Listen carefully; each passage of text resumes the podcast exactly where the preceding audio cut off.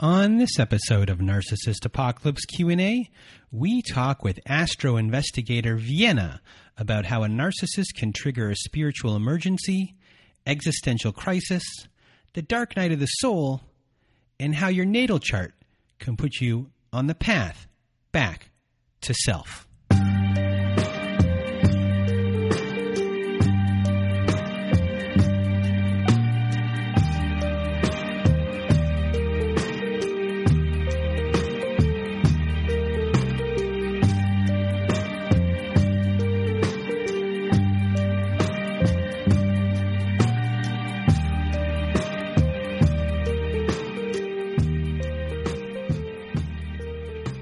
Welcome to Narcissist Apocalypse Q&A everyone. With me today on our show we have astro investigator Vienna who was also a guest on our Survivor story podcast on December 20th 2020. So if you want to go listen to her story, we discuss a lot of it today and we discuss the pathology of her abuser and how the natal chart predicts his behavior, or at least is able to uh, dig deeper into his behavior. And before we get to that, if you want to be a guest on our Survivor Story podcast, which is on Mondays, uh, please go to our website at narcissistapocalypse.com. At the top of the page, there is a button that says send a guest form.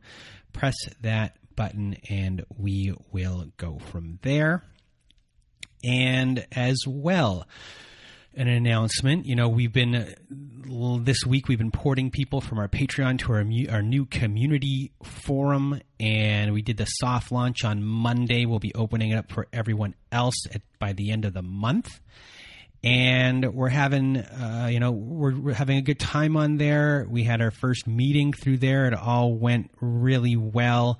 Everyone is loving it on there that has been ported over so far. On saturday we're going to be doing an a, a, uh, a party uh, on there for all of the original people that were, you know, supporting uh, the show, supporting me, and I just want to thank everyone who has been part of the community and, and, and part of our Patreon now our community forum. Uh, for so long, and you know, from the bottom of my heart, thank you so much for being a longtime supporters, and I will never forget it. So, a big thanks, and and over time, our podcast has uh, gotten bigger and it's allowed us to become friends with some amazing organizations such as domesticshelters.org. So if you or someone you know are experiencing abuse, you are not alone. Domesticshelters.org offers an extensive library of articles and resources that can help you make sense of what you're experiencing, connect you with local resources, and find ways to heal and move forward. So please do visit uh, domesticshelters.org to access that resource. And as I've said many times, I am a huge fan of domesticshelters.org. I'm always finding them on searches. If no matter where you are in America, you'll be able to find what you're looking for in whatever town you're in. Uh, they have everything on there. Every domestic violence shelter is there, so they can help you with all sorts of legal um, legal issues to uh, you know uh, therapy issues and uh, housing. So go to domesticshelters.org. And now, you know, without uh, further ado, uh, my episode here with Vienna. This is uh, an interesting episode.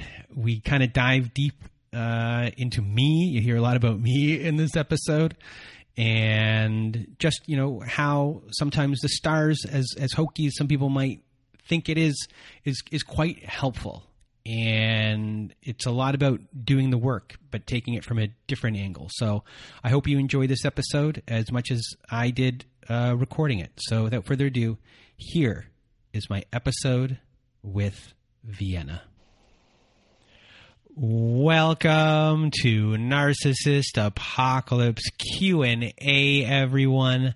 With me today I have Vienna. How are you?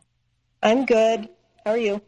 I'm doing well. And for those that don't remember you or don't even know who you are, you are you were our guest on our December 21st, 2020 episode of our Survivor Story episodes and we kept in contact after. And we talk a lot about spirituality, we talk a lot about astrology, we talk a lot about natal charts. And you've done my natal chart for me.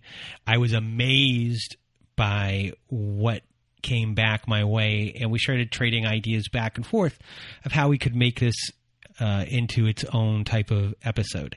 And for you know what I would call you, you know, I call you an astrological detective, and I mean that in a way where you know, when it comes to doing the work, I think being a detective is the right thing to be. You, you, know, you're not surface leveling anything, you're helping people dig deeper into what they might be ignoring or too scared to look at.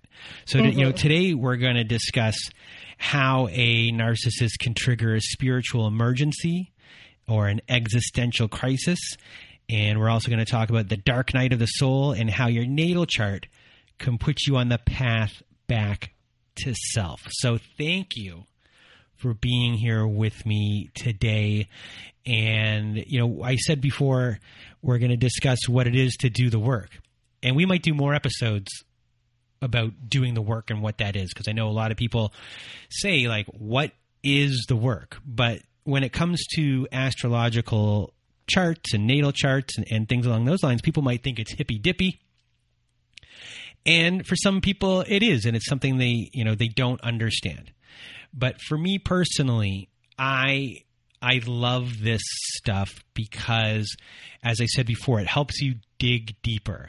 And part of the work is to not surface level things and to actually, you know, go really down far and take a look at yourself in ways that you might, as I said, you might be scared to, and actually see your shadow and doing shadow work and, and, and what's actually going on.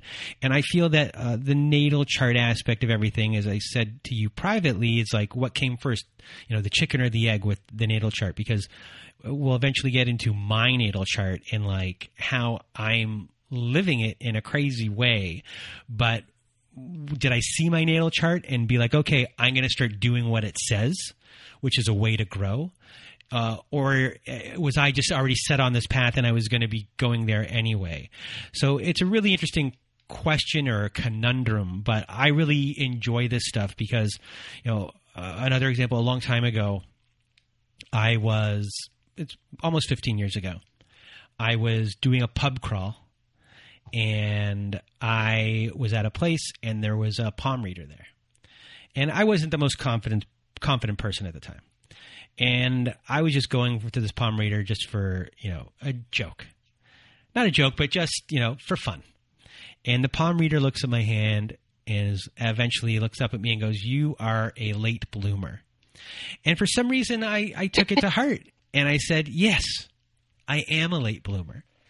And for some reason, it gave me confidence that I didn't have to rush things and that, you know, Rome wasn't built in a day. And I felt okay with, you know, not doing everything or comparing myself to other people in the sense of, oh, these people did it in this amount of time. I bet, you know, that kind of got out of got out of my head a little, and I was like, yes, I, I am. And in a way, it wasn't. You know, I, the next day I wasn't like always saying I'm like but it, it stuck with me that those little words and that little session for me to eventually really flip the switch on my attitude and my pessimism. And those are the types of things that I like about this kind of stuff because you can take what's there and look at it in, in different ways, reframe it as I did with mine, and you know, do that work to like make that shift and baby step yourself by by doing all those things. So, I know I've rambled on here um, a, a, little bit. So, thank you for listening to all that, Vienna, because you know you, you've been you, you've you've listened to me ramble on in the past uh, six or seven months about many things. So, I, I thank you. Um, so I guess without further ado, I'm going to kind of go into uh, the first question to you. So, can you please explain what an existential crisis is and how it differs from the traditional psychological responses that we tip- that we typically associate with narcissistic abuse?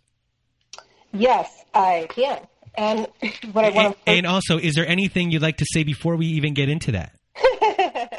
Well, I just what you said. I was thinking um, how this is all tied together, right? So, narcissism is a personality disorder. It's a disorder of the personality, and your natal chart shows your inherent personality. And uh, if you if you look into other things like the Myers Briggs, the MBTI um, personality tests, these and the Enneagram, especially specifically the Myers Briggs. You know, I don't know if a lot of people know this, but that was created by Carl Jung, who's you know a formidable psychologist, and um, he was a huge proponent of looking at the natal chart. He actually, towards the end of his career, I was reading that he wouldn't work with clients unless they gave him their natal chart information because he he was so firm that the natal chart showed the direction or the path that his clients needed to take that he just was like I, I just need to see it you know? So anyways yeah it's it's all personality and it all ties back to if you are struggling with somebody else's personality in your in your life or or trying to figure out what what the hell just happened it's a it's a way to see inside. It almost feels uh, intrusive. Sometimes I look at people's natal charts and I think like, oh God, I'm like staring straight into your soul and you don't even know it. It's not fair, but it has been uh, immensely helpful for me personally. And uh, I guess you can go back and listen to the episode to hear exactly what went down in my life. But um, yeah, much like many others who have told their stories on the podcast, the end of my marriage to someone with a personality disorder had a profound effect on me. And psychology and science, fortunately, has a lot of insight and answers for all of us. Uh, the immense downward spiral into a deep lethargic depression after my relationship with a manipulative, abusive, toxic person was reasonably explained as an intense drop in cortisol or stress hormone once you no longer feel on guard at all times. These are these are the things that you read when you start looking into like the psychology of it all, right? Depression and grief as you experience a loss, a loss of quote unquote love, and a loss of an extended family, explains the drastic shift in your mood and learning and understanding certain childhood traumas that a personality disordered individual faces also begins to help you untangle the messy truth about who they are. And this was all there for me, and I'm sure you know people listening to this podcast, it's, it's been helpful for them as well. However, in my case, it never seemed like enough. No matter how much I learned, it it, it didn't seem to capture what what I was going through. I remember after I was free to leave the hospital, my restraining order was served and the div- divorce papers were filed. I was sitting in my therapist's office one day and she was sort of exasperated because it had been a few months and I was just such a mess. And she said, I think it's time that we begin to talk about getting you onto an antidepressant. And I don't know why or where my response came from because it wasn't a conscious thought that I'd had previously, but I snapped at her and I said, Are you effing serious? you think this is depression? This is not depression. This is something totally different. And I was almost like in the back of my mind thinking, I have to get a new therapist because she doesn't understand what's happening. Um, when I said that I wasn't depressed, that I wasn't sad, I haven't lost the will to get out of bed or to live, what I've lost is my soul, who I am. Do, do antidepressants fix that? I don't think so. And I said, I'm not having a medical crisis. he, my my ex husband, he has a medical crisis. What I'm having is an existential crisis. And I told her that something went wrong when my ex was born and his body arrived here on earth. but previous to that, he lost his soul somewhere along the way, and that I believe these soulless people were targeting those of us who seem to embody the qualities of soul, which are, you know, faith in life's fairness, trust in love, a deep belief that people are intrinsically good at heart, almost as if they know something is missing and they realize on some level that we have it. And the goal all along is to try to take our soul. I felt like he he took my soul or he sucked it out of my body or you know like a like an emotional vampire almost. And I felt like it was all of this was going on underneath the veil of consciousness. He didn't realize what he was doing. I didn't realize what was happening. And at this point, my therapist says, Oh my God, you're experiencing the dark night of the soul. So, the dark Knight of the soul, it sounds like a, a Batman movie. Um, so, eh, it's something I didn't hear before until I met you. And, you know, I kind of wanted to say this before to everyone. When it comes to these things, not everything's going to be pretty. Not everything's going to be uh, given to you and uh, it's going to say something wonderful. Sometimes it's going to say stuff you don't want to hear. And you have to deal with that. And that's where the work really begins when, you know, it's easy when it's these nicer things, but when it's the other stuff that's tough to hear, you have to do work on that stuff. Um, and so when you I don't know if this was the right that was the right place to say it, but you know, when you're talking about the dark night of the soul, what is it exactly? So, just briefly, I'm going to explain exactly what the dark night of the soul is and how it's similar and how it differs from its traditional psychological counterparts. Uh, the term itself, the dark night of the soul, was coined and written about extensively all the way back in the 16th century by uh, poet, mystic, Saint John of the Cross. If you're Catholic, that'll sound very familiar to you. And refers to the, the kind of spiritual crisis that leads us from profound unknowing to radiant transformation. In relation to this, through victimization by a psychopathic person or narcissist or somebody with another cluster B personality disorder, um, you enter into the dark night of the soul, a period, and, and it's like a period of spiritual desolation where you are in a state of despair. You feel lost and alone, powerless, and without any purpose or direction in your life. It's like your sense of reality and your worldview are completely shattered. It's described as the collapse of the meaning of life or the belief that you understand what it's all about. You doubt everything you've ever known to be true. That's what it feels like. So you feel like everything that defined who you thought you were is gone. And I and I hear people say that a lot on, on the podcast. Just like I, I I exited the relationship completely lost. So, anyways, what happens when we become intertwined with someone who does not have a soul. Someone who has no conscience, no empathy, no ability to love, no morality, no compassion. We suffer death of sorts, and the dark night of the soul is the beginning of the regeneration process of your soul. Does that make sense? So it's the ending in the beginning. Right. It's like one door has to close before the other one opens, but you don't open that door back to who you were previously. You have been changed on like a spiritual level because of this other person.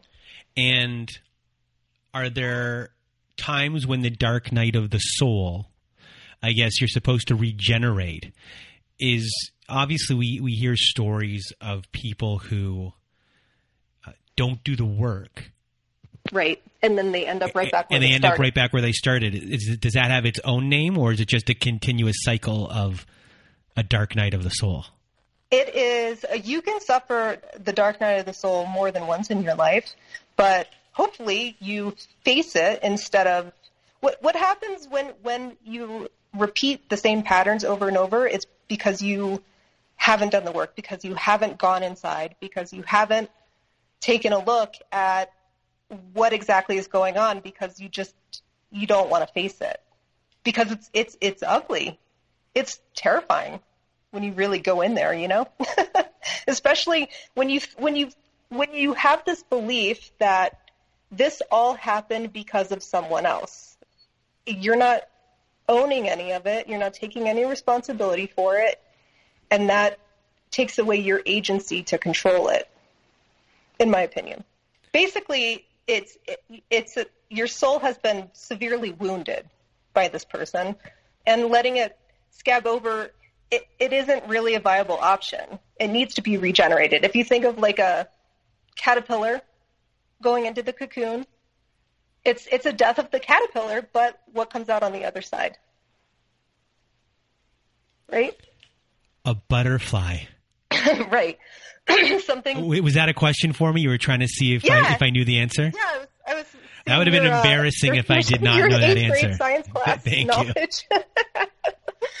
um, anyway, let me just say um, what it looks like. So, if you think that uh, maybe you're experiencing the dark night of the soul. This is what it's going to look like. You feel a deep sense of sadness, which often verges on despair. The sadness is often triggered by any and everything. You cry when you hear the news. You cry for humanity. You cry when you talk to people about love or people that you love. It's just sadness. It, there is no joy. You feel uh, number two, you feel an acute sense of unworthiness, but unworthy of what you can't put your finger on. The next key is you have the constant feeling of being lost or condemned to a life of suffering or emptiness. And I personally, that that really resonated with me. I was saying over and over again to everyone I talked to that I felt like I was in purgatory, just somewhere in between. Uh, you also possess a painful feeling of powerlessness and hopelessness. The next one is your will and self control is weakened, making it difficult for you to act. This looks like, you know, uh, showing up to work but just being incapable of doing anything while you're there. You lack interest and find no joy in things that once excited you. And the last one here is you feel a great loss of something intangible. It's not your ex or whoever the narcissist in your life is. It's something else completely, but you cannot put your finger on it. It's it's all these things where you're like, I feel like this, but and then the the next sentence is blank. You can't discern what's going on. Um, you seriously, without hubris, ask other people, Am I dead? Seriously? Would you tell me if I were dead? I think I even asked you that once. It just, I, I, I mean, I, this also happened during the beginning of the pandemic for me, so there was no contact with. I vaguely remember a weird conversation like that with you. Yeah, and I was I was but I was so serious at a certain point. I felt like I did not exist anymore. And and in reality, who I thought I was didn't exist anymore. I was, you know, beginning this process of regeneration. Um, so the the way that this differs from depression, for example, is when depression ends, not much has changed in your life in terms of your beliefs or your values or your habits. However, when the dark night of the soul ends, everything in your life is transformed and you are different. You, you're not the same. I, I'm totally different. Like, like you, so, so like your your belief system changes, or at least your old belief system is gone.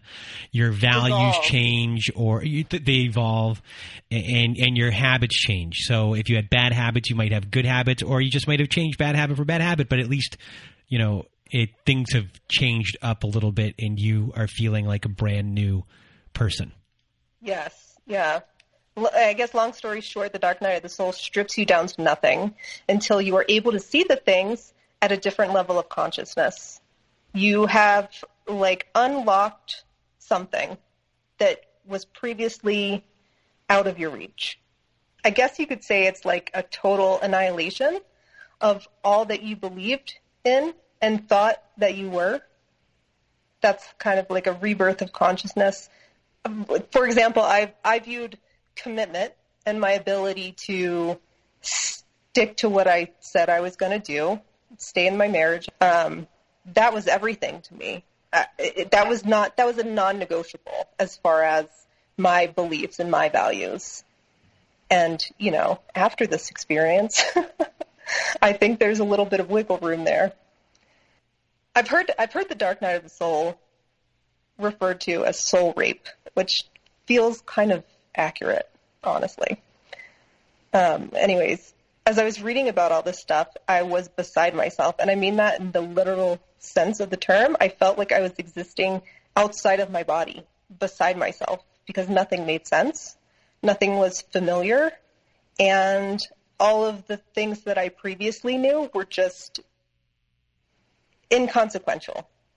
I knew nothing. And I think at one point I Googled, like, why is this happening to me? or what past life karma did I bring into this life to deserve this? And this is when I turned to my natal chart, which is your astrological birth chart. And it depicts where the planets were in the sky at the very moment of your birth. And for me, somehow, this became the answer to my existential crisis. And that's when you became a detective. That's when you became a detective. And it, you know, yeah. so, so, everyone knows, you know, I call you Mulder from the X Files. You do. Uh, because you're always in this world, and I'm the Scully to your Mulder, where I'm like, but science, Mulder. What about the science? Well, you know, it is your natal chart is referred to as um, a cosmic science. It, it before the 19th century, astrology was straight up science, and for a lot of different reasons, mostly based on powerful people wanting to be more powerful, it has now taken on this mm, this icky like woo woo quality. And for people who don't know what goes into a natal chart, when when you're doing your natal chart, you need your uh, date of birth, the time of birth, and the city you were born in. Yes, and your time of birth is really important.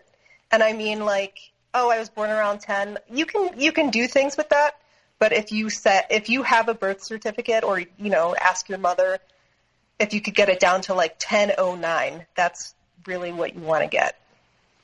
So the next question comes up, which is now that I know what a natal chart is, because we've done one, you explained everything to me, and so everyone knows.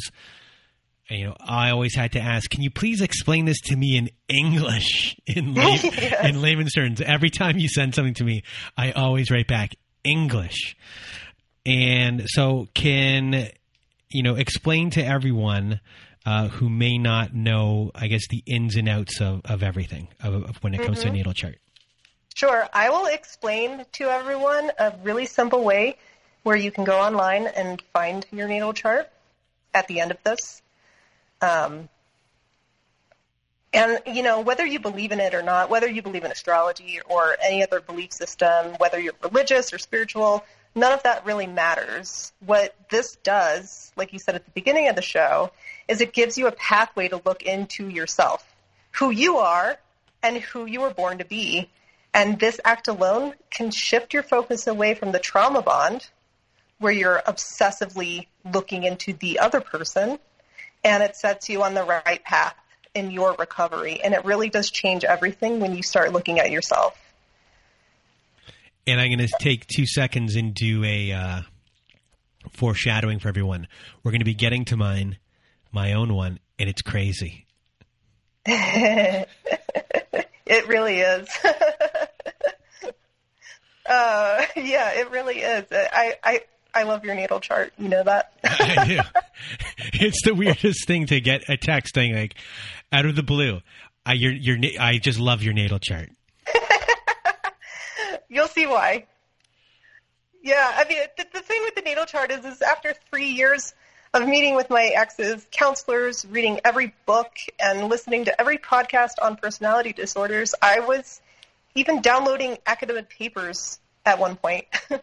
after all of that, the biggest light bulb moments and the greatest understandings came from reading my ex's natal chart and my natal chart.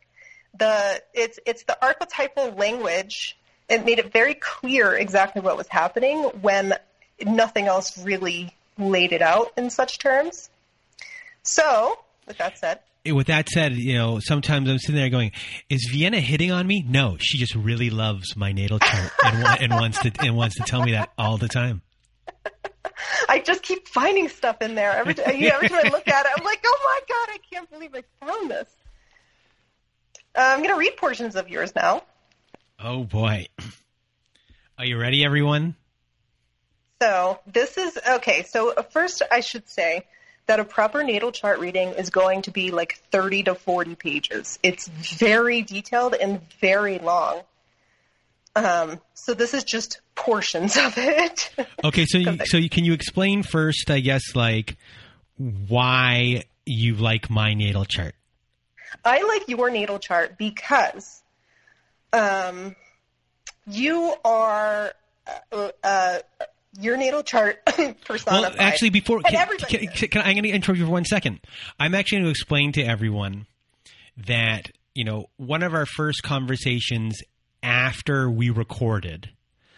Uh, you know, we were talking about life or just things, and you said or something to me, and you said, you are exactly where you're supposed to be, and this is what you are meant to do. I don't know if we even did a natal chart yet. No, we hadn't. Yeah, we hadn't done a natal chart yet. No. No, but it was it's very clear to me that you it, it, intuitively clear to me that you are just just where you're supposed to be. I think that's clear to everybody listening. Thanks. Sure, anytime. you want me to? You want me to? Oh yeah. So I guess you know, start with why you liked my natal chart. Well, I liked your natal chart because you you have a very clear path laid out in front of you, and the way that I mean, th- this topic can go on forever and a day, but the way that you read a natal chart, and you really have to know what you're doing so you don't confuse things. Um, Yours is overall, broadly in general, that your your work here in this lifetime is with groups, communities, and it has to do with consciousness and things that uh, are of the psychological nature. And you are tasked with bringing that to those communities through communication of some kind. That's the overarching theme of your natal chart. And it's like, my God, you nailed it. I did.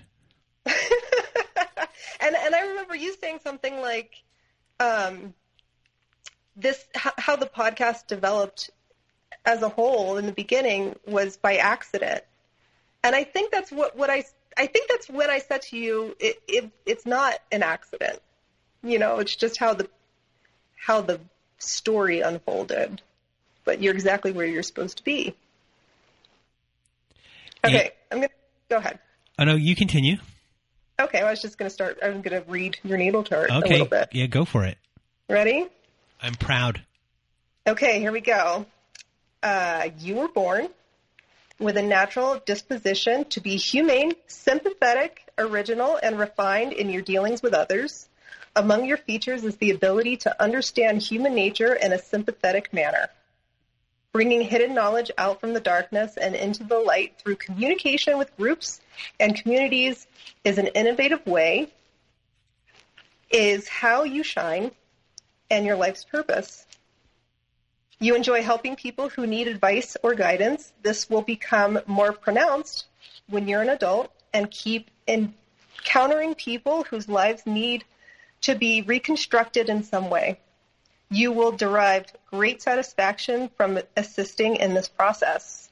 You are independent, and I guess I could say like what all this comes from. That's that, that your your sun tells me all that first stuff, and it goes into this here. Your sun is an Aquarius. You're an Aquarius, which is a, a highly independent and uh, you're kind of like a wild card. Love right? it. Isn't this crazy, everyone? So it, going on, it says you're independent, and yet your purpose and fate are strongly linked to your friends, associates, and groups of people. You are unusually a good judge of character, but need to learn to trust your instincts. Once you've learned to trust your own intuition and you blend this with your highly intelligent nature, you can channel your resources into your true purpose. Your purpose may be linked with humanitarian causes or with scientific, mathematical, or metaphysical groups or pursuits. It's also possible that you're interested in depth psychology, which is what this is. Your Sun and Mercury are located in the 12th house at your time of birth. Mercury attempts to build a bridge between the conscious and unconscious minds, which is what we're talking about, right? The unconscious mind previous to your regeneration. Mm-hmm. To integrate into conscious awareness what is operating in the hidden depths of the psyche. That's your task. Those born with their sun in the 12th house, i am one of those two. It's not not easy. the darkest house of them all are tasked with going deep inside of the unconscious mind. Once there, they must look around, take notes, then come back up again. And if they get stuck down there, forgetting to return up again or unable to do so, then someone else will have to be called in to rescue them. That's, you know, metaphorically speaking of having a dark night of the soul and finding your way through it. Uh, so, any, you know, like, what does all this mean, anyways? It's it means that those with displacement, you, through introspection, soul searching, psychotherapy, good literature, or dream work, need to explore the unconscious to find out what makes them tick. Depending on the aspects to your 12th house planets, some of what is stored there will be useful and productive and well worth bringing to the surface for you to share with others. Mercury isn't an air sign, it's also an Aquarius. And that means that you are able to bring spiritual healing through your words and communication. You can intuitively see beneath the mask that other people show to the world. Your intuition shows what lies ahead and therefore enables you to apply your ideas in practical ways. You enjoy getting to the heart of any mystery and finding out what is really going on. I, lo- I, lo- I love to. I know.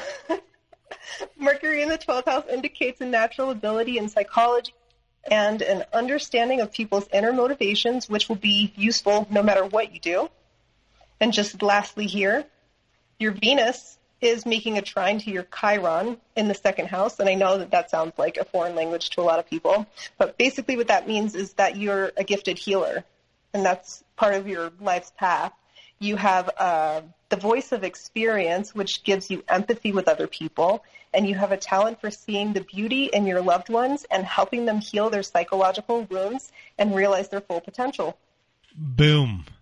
Boom. Mic drop, really, is what it is. It really is. It really is a mic drop. And, you know, knowing all this and, and, and reading it, it, it, it makes you, you know, whenever like I feel like I work a lot and sometimes I get tired. And you know, this last week I think I worked uh, midnight every every single day, and you just you, I just have this always in my mind. Like this is what I was meant to do. This is what I'm meant to be. This is what you have to do. This is what you're doing, and you know, a part of it keeps you going, and you know, the other parts are just it feels good to read this and and and know that you're living what you're supposed to be doing and it feels good because it doesn't feel like work like yeah i'm up to you know late on some days but it doesn't feel like work you know, because I love doing it. And it's this what is your soul craves. yeah, it really does. And It also gives you your natal chart can give you a, a lot of confidence in things that you may be wavering on. And and and there's some something that we share together. We love investigating. So you know that's part of this job is to investigate the little details that other people might be missing or can't see because they're so involved in it, and and to help them like take that step back and show them, you know, this is what was going on. This is what's happening here. This is how everything occurred. And sometimes that person just too close and you just have to and you get to give them a perspective that they an angle that they weren't seeing before. Um, that's part of the whole detective thing. It's you know you're being the detective, but you're helping the other person learn how to be a detective too. And you know that's what's rewarding. And for you, I know you love being a detective and, and figuring things out. So I know that feeds you as well. And you know when it comes to me, that was that was my chart. But when it came to your ex, you know, because you've been doing a lot of work and trying to figure out patterns of uh, terrible people in society, and, and I'll put it that way. I won't say who, but terrible people in society, and seeing if you can come up with patterns uh, of time and you know houses or things like that for all these different types of people. So I know you've done your ex's chart, and what did that say? So uh, the the contrast between yours and his and mine is uh, night and day, light and dark, really. Um, and and his links so succinctly to the psychological language that we all use. It, it's it's unbelievable. So I'm going to make some of those links as I go. Just to start out, he has a Pisces sun and a Pisces moon, and they are conjunct, which means they kind of sit right on top of each other. He was actually born on an eclipse.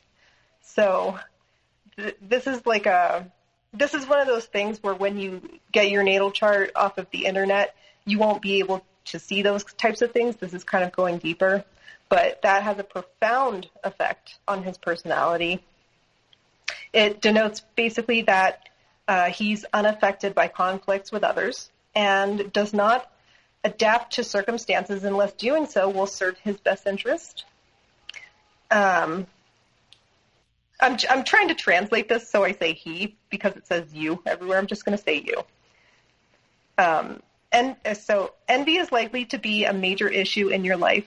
Your envy is directly related to a lack of self worth, although you may feel that it is others who undermine or criticize you rather than recognizing that it is your own inner voice that constantly tells you that you aren't good enough. And that's that's projection, right? It is possible in your early experiences that they were not helpful in nourishing self value, perhaps because of excessive criticism or overly high expectations, or because you were expected to be an adult at an age where you needed the mirroring and unconditional support that every child requires. But whatever you might have encountered in your early life, this is not the cause, quote unquote, the cause of your deep self doubt. It might have been a trigger, but ultimately it is your own tendency to measure your worth against collective expectations that has led you to struggle and to develop a solid sense of self. Be careful of self pity, for it will, it may be you rather than others who hold you back. So that's talking a lot about um, self destructive behaviors goes on to say you tend to defend yourself against rejection through sacrifices and an attempt to merge with those close to you so that you do not experience painful feelings of isolation. You can sometimes forget all about the people who show you love and understanding, yet you will remember every single time when someone has let you down, even when your idea of being let down is exaggerated or even invented altogether. Hanging on to grievances can open the door to a particularly destructive form of envy. And we talk a lot about um, pathological envy related to cluster B personality disorders. And that's, that's what it is. That's what's there. uh, it goes on to say, you do not want to be emotionally tied to anyone more than you have to be. When you are upset, you tend to act without thinking, erratically and impulsively. This is all connected to Mars in your chart. You can be truly generous and open handed, but you may also deeply resent having to take responsibility for your own life.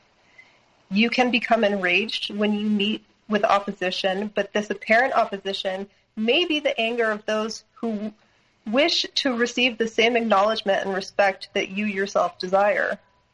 You mis- your mistrust of others makes it hard to express anger in honest ways.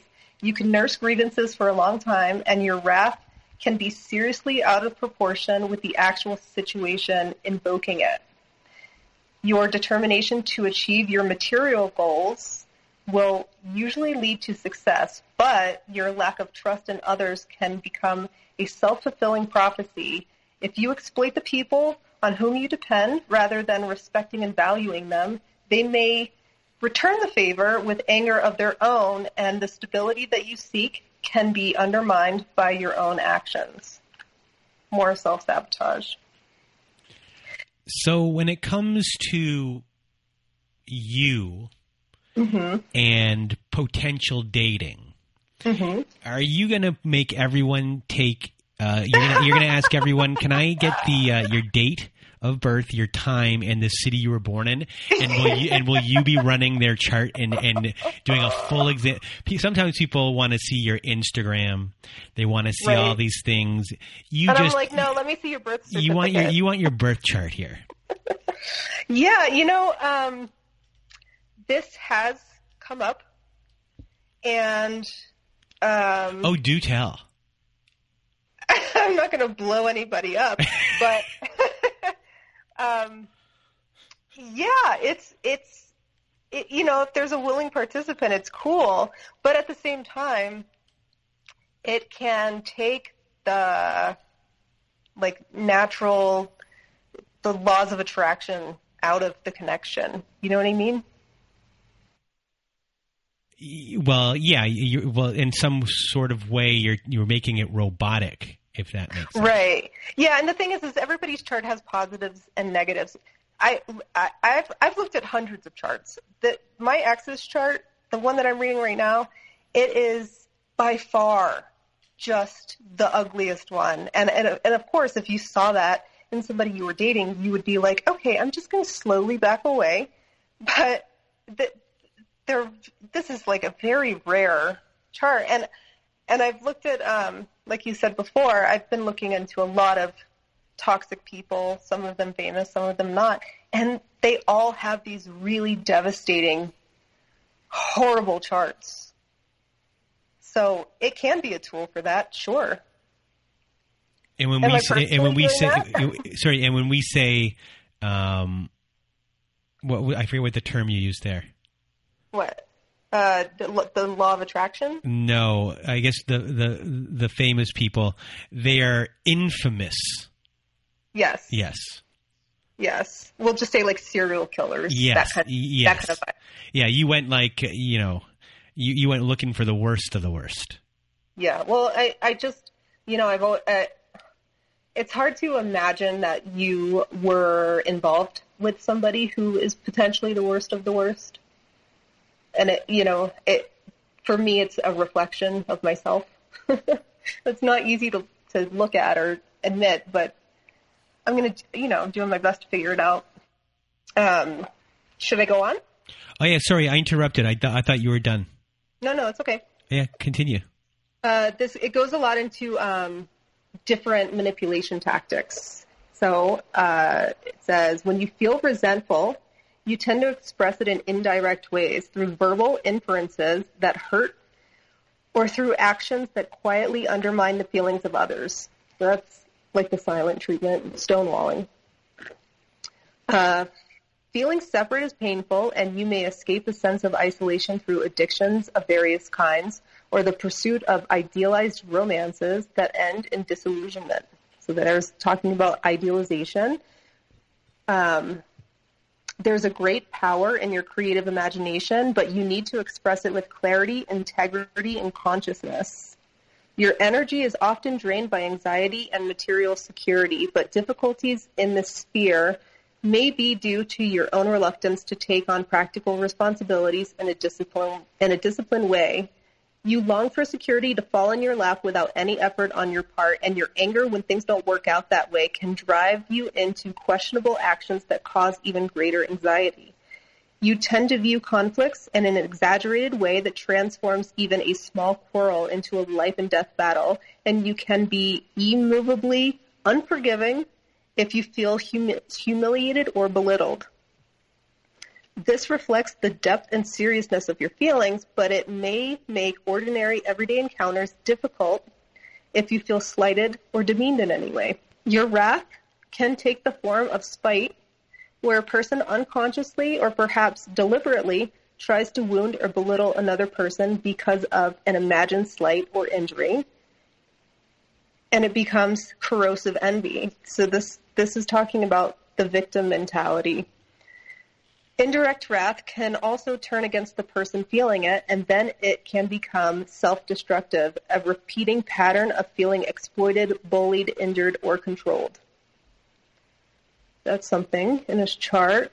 And then there's a section that basically says he has no empathy, and it reads You lack real empathy for perspectives that are different from your own. It's hard for you to understand people who are less single minded than you and who may struggle to resolve internal dichotomies that you don't have any experience of.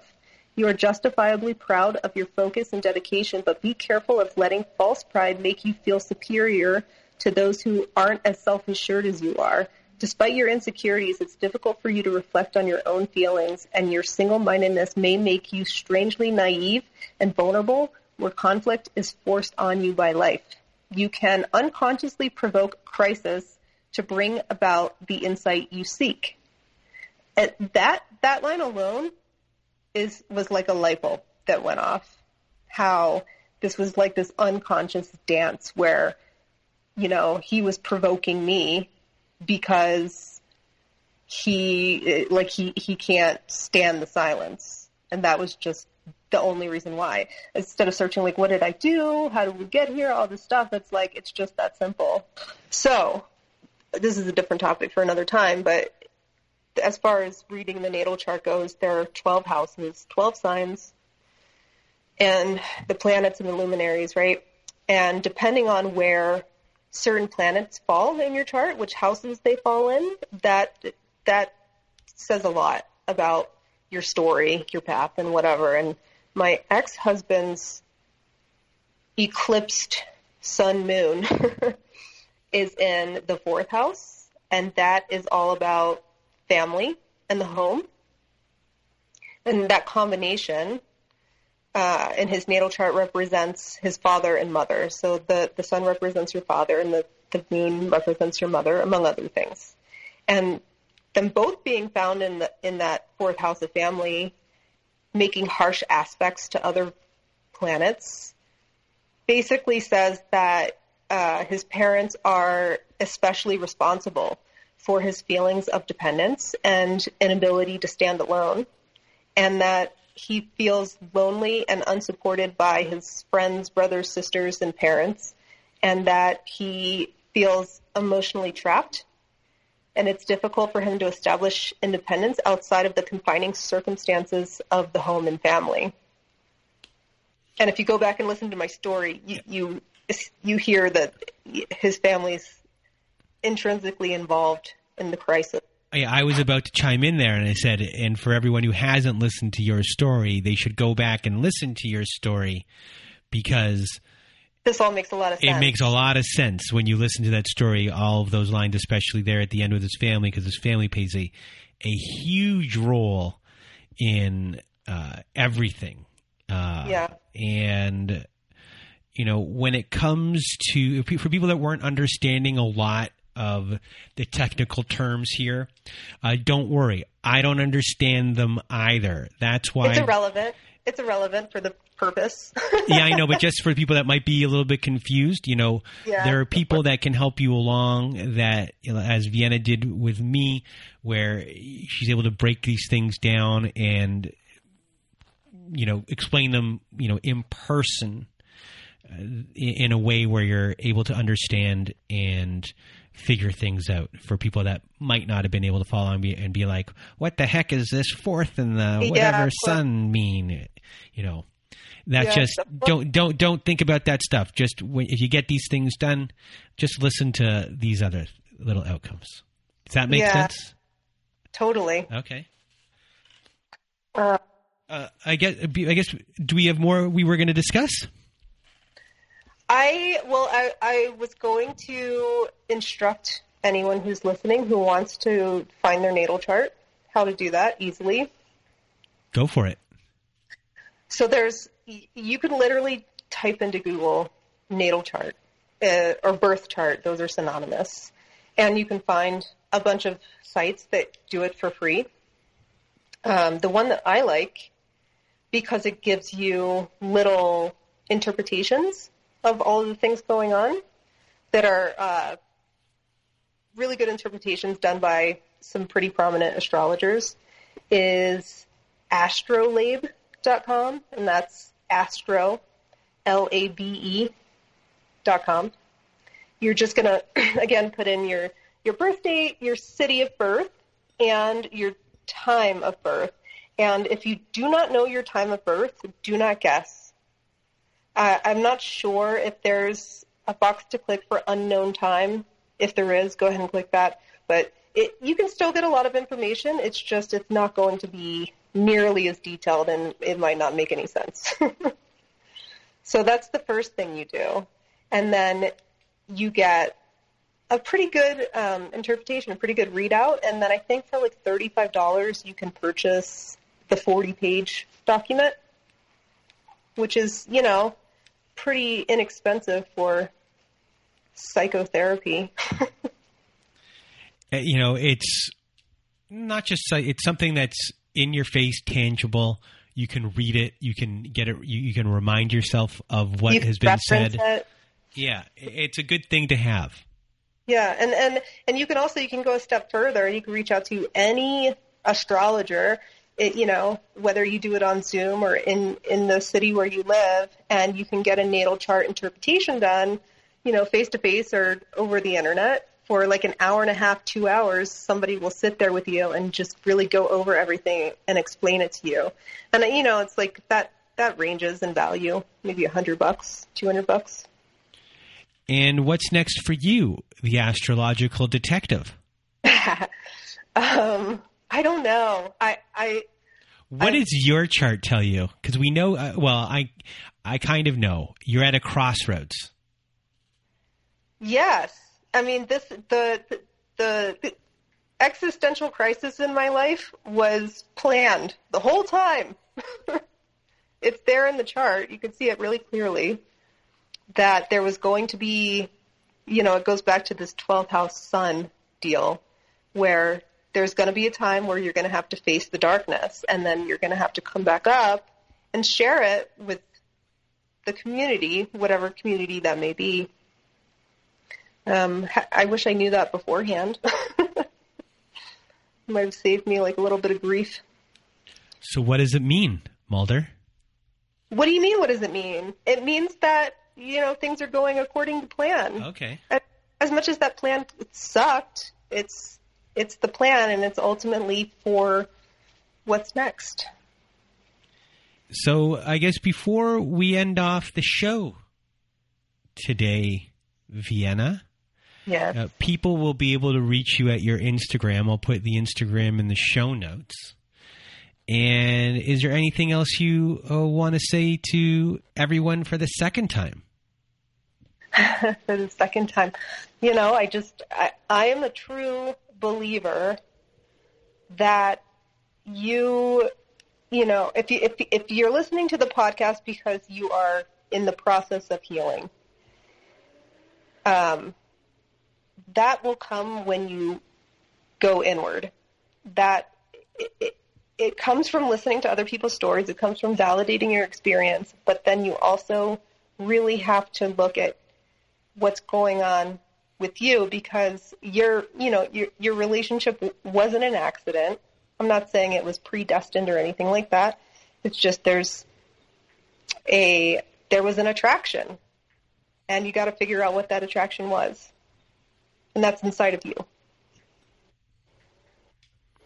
Well, Vienna, thank you for being here, uh, for doing this episode. We've been wanting to do uh, this episode for a while, or at least some sort of episode that involved this. I know originally we wanted to do an Enneagram episode, but this right here really was perfect. So thank you so much for being here with me today and, you know, imparting your knowledge and all the stuff on to others. I know that this is going to change one person's life, at least one. You changed mine in this way. So thank you. Thank you. That's so nice of you to say. well, um, it's the truth. So thank you. And from me and Vienna, we hope you have a good night.